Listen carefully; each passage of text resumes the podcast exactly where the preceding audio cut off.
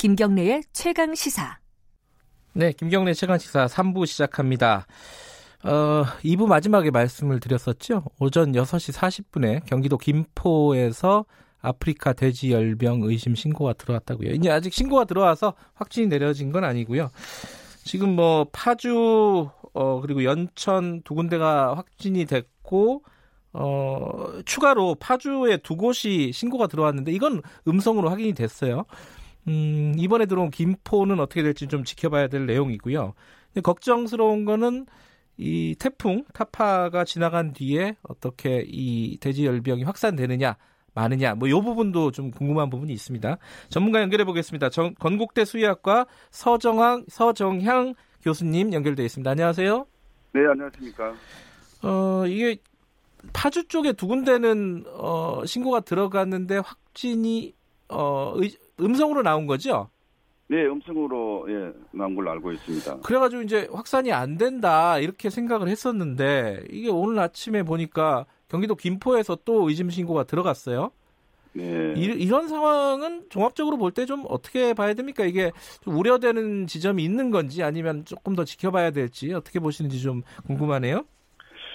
예, 우선 그 태풍하고 관련되어져서 감정 의심을 하는 것은 네. 아무래도 그 이전에 그 구제역과 같은 전염병이 바람에 의해서도 전파가 가능하기 때문에 아마도 아마도 그러한 가능성 때문에 우려할 수 있는데 네. 사실 아프리카 돼지 열병은 태풍에 의한 전파 우려는 저는 조금 배제해도 될 것 같는데 그런데 예. 갑자기 태풍 이후에 파주 연천에 이어서 김포에 예예. 신고가 들어왔다라고 하니까 그 부분에 대해서는 조금 음. 뭐 추후에 확실한 에, 조사가 네. 있어야 될 것 같는데 조금 더 기다릴 필요가 있지 않을까 생각됩니다. 예예. 근데 이제 태풍이 불면요, 이제 물이 많아지잖아요. 태풍이 지나가고 나서. 근데 이제 원래 아직까지 뭐 정확하게 어, 감염 어, 경로가 파악된 건 아니지만은 연천, 파주 이쪽의 감염이 북한에서 왔다. 그리고 북한의 강을 따라서 뭔가 매개체가 온 것이 아니냐라는 의심이 있었는데 그것 네. 때문에 이제 태풍 때문에 어, 더 확산되는 거 아니냐 이런 걱정이 든단 말이에요. 어, 그렇게 네. 생각하는 건 어떻게 보십니까?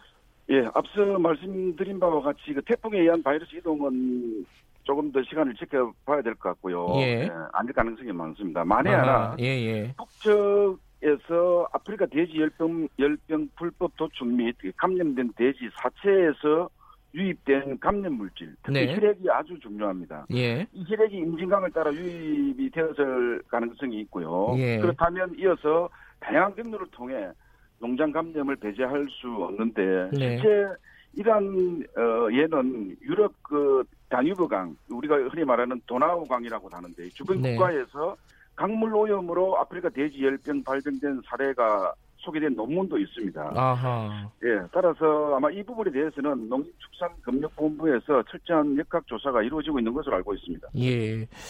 또 한 가지 이제 태풍 때문에 드는 걱정은 이제 살처분이 계속 지속적으로 이루어지지 않, 이루어지고 있잖아요. 네. 근데 이 살처분에서 나오는 이제 어, 어떤 침투수라고 할까요? 이런 것들이 외부에 유출되는 이런 상황을 좀 예측해 볼 수 있지 않을까요?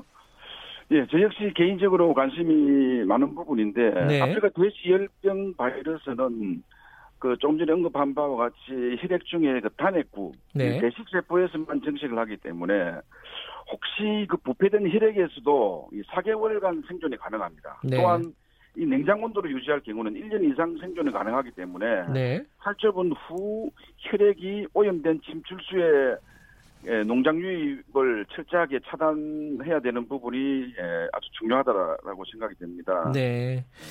그 지금까지 어, 물론 이제 더 조사를 해봐야겠지만 지금까지 나온 정보를 바탕으로 어떤 예측을 해보면은. 어, 뭐, 진드기 얘기도 나오고, 멧돼지 얘기도 나오고, 뭐, 강물에서 뭔가, 어, 매개체가 왔을 것이다. 뭐, 얘기가 나오는데, 교수님께서는 네. 지금 감염 경로를 어느 쪽에 좀 무게를 두고 계신지, 그걸 좀 듣고 싶네요. 예.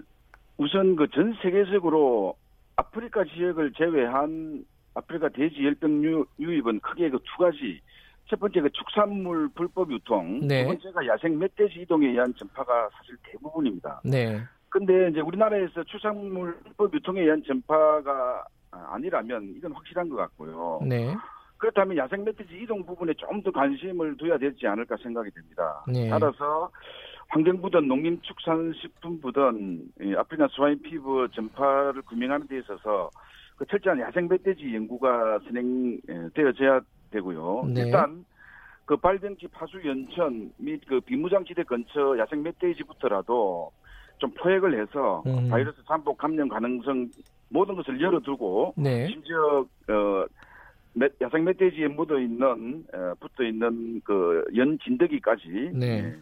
예, 철저하게 음. 정부 부처에서 예, 축산들이 좀 신뢰할 수 있는 역할을 좀 했으면 합니다. 네. 근데 그 포획을 한다 보면요, 이 포획된 멧돼지는 포획되더라도 나머지 다른 멧돼지들이 다른 곳으로 이제 도망을 가서 오히려 확산을 부추기는 거 아니냐 이런 걱정도 일부 있더라고요.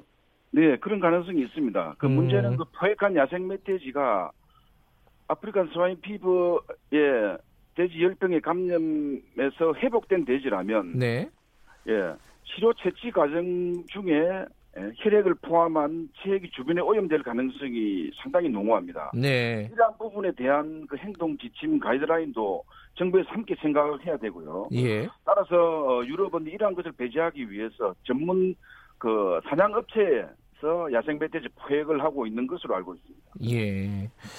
이 한 가지 좀 여쭤보고 싶은 게 아까 살처분 얘기 잠깐 말씀드렸었는데, 네. 지금 살처분을 반드시 이렇게 할 수밖에 없는 상황인지 이게 참 보기에 잔인하게 느껴지잖아요. 네. 뭐 그런 부분을 좀 여쭤보고 싶어요. 이, 이 방법밖에 없는 건지.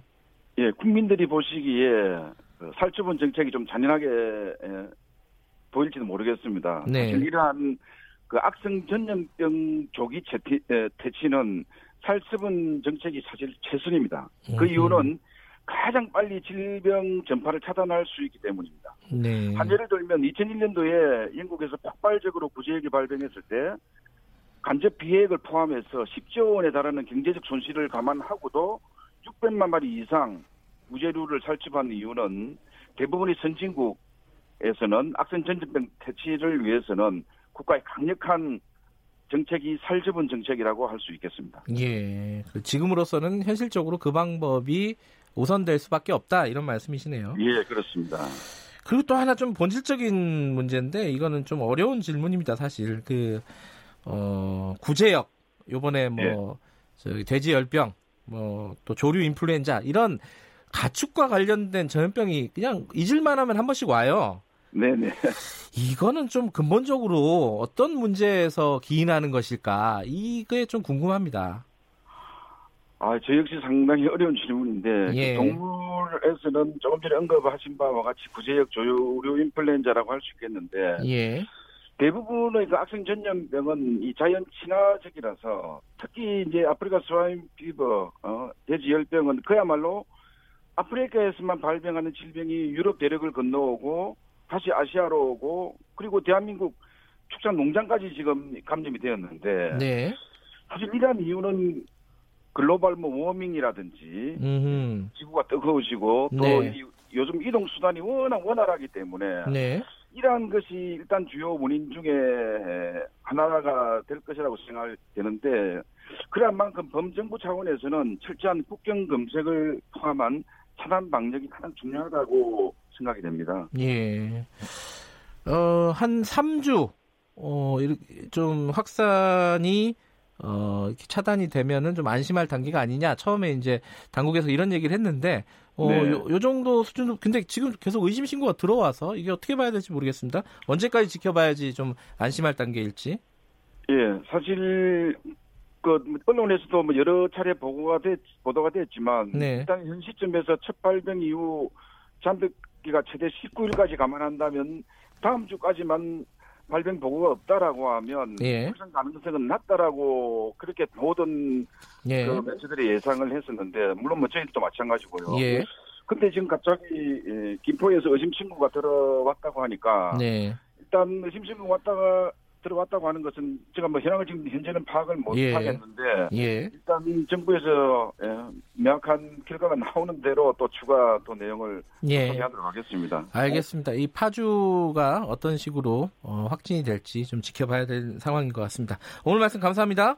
네, 감사합니다. 예, 건국대 서정향 교수님이었습니다. 아, 파주가 아니라 새로 들어온 데는 김포였죠. 청취자 여러분들도 아프리카 돼지 열병 확산 차단을 위해서 방역 조치에 적극 협조해 주셔야 합니다. 그 양돈 농가에서는요, 소독 실시하고 어, 출입자 통제하고 이런 차단 방역과 함께 매일 어, 임상 관찰 어, 실시하셔야 되고요. 그리고 고열, 이유 없는 폐사 이런 의심 사항이 생기면은 검역본부 혹은 시군구청에 반드시 신고해 주시기 바라겠습니다. 김경래 최강시사 듣고 계신 지금 시각은 여덟 시 사십일 분 향해 가고 있습니다.